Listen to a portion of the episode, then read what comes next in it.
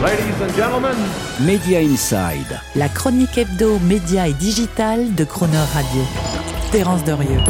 Vous vous souvenez de la chanson Le plastique c'est fantastique? Eh bien, la télévision en streaming, c'est pas fantastique, surtout lorsque vous avez prévu de vous avachir dans votre canapé un dimanche après-midi pour regarder tranquillement la France jouer son huitième de finale de Coupe du Monde contre la Pologne. Sauf que, ne pouvant être rivé devant l'écran au moment de la retransmission en direct sur TF1, vous vous êtes dit que vous pourriez facilement rattraper plus tard la diffusion du match en replay. Il est donc 18h, le match est déjà bien fini et vous vous connectez serein sur MyTF1 Max pour accéder au replay du match. Et la stupeur, il n'est pas en ligne. Vous vous dites que vous n'êtes pas connecté à votre compte, pourtant si. Ou que votre abonnement s'est désactivé, pourtant non.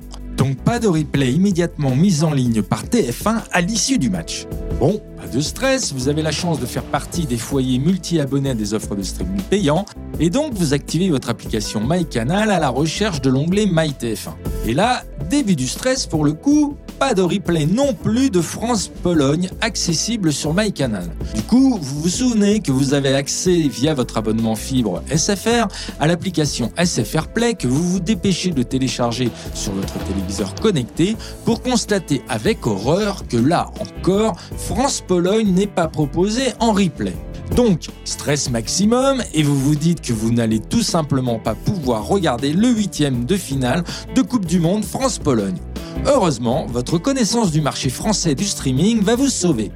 Direction le service Molotov, téléchargement express de l'app, souscription one click pour 5,99€ à l'offre Molotov Extra. Et là, Fiat Lux, vous pouvez cliquer sur la vignette du match France-Pologne et enfin regarder votre programme en différé. Alors tout cela n'est qu'une simple mésaventure digitale, me direz-vous. Eh bien, pas tant que ça, car ce que mon anecdote révèle, c'est l'enjeu fondamental que représente l'exécution. C'est-à-dire pour les plateformes de streaming, la capacité à délivrer à l'utilisateur une interface et des fonctionnalités techniques conformes à leurs promesses éditoriales et servicielles. Quel intérêt pour un TF1, Canal+, ou SFR Play de promettre du replay s'il n'est a fortiori pas accessible immédiatement après la retransmission en direct du programme le plus prestigieux et le plus demandé du moment? Dans le même genre, quel intérêt pour un Netflix d'annoncer il y a quelques jours la disponibilité d'une nouveauté, le film palestinien Farah en l'occurrence, si le seul moyen pour avoir accès sur Netflix France à un film dont il n'existe pas de version traduite en français est de savoir qu'il faut changer la langue de l'interface du français à l'anglais.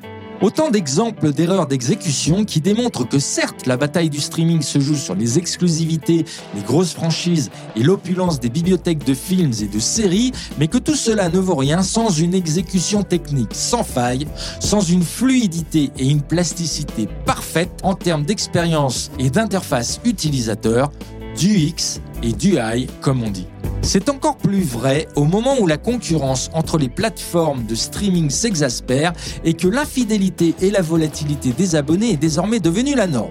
Et c'est ce qui explique probablement la décision la semaine dernière de Disney de prendre le contrôle à 100% et pour un milliard de dollars supplémentaires après en avoir mis déjà plusieurs de Pamtech, sa filiale technologique de streaming plus que jamais, la prochaine bataille du streaming risque bien d'être celle des interfaces et de l'exécution technologique. Media Inside.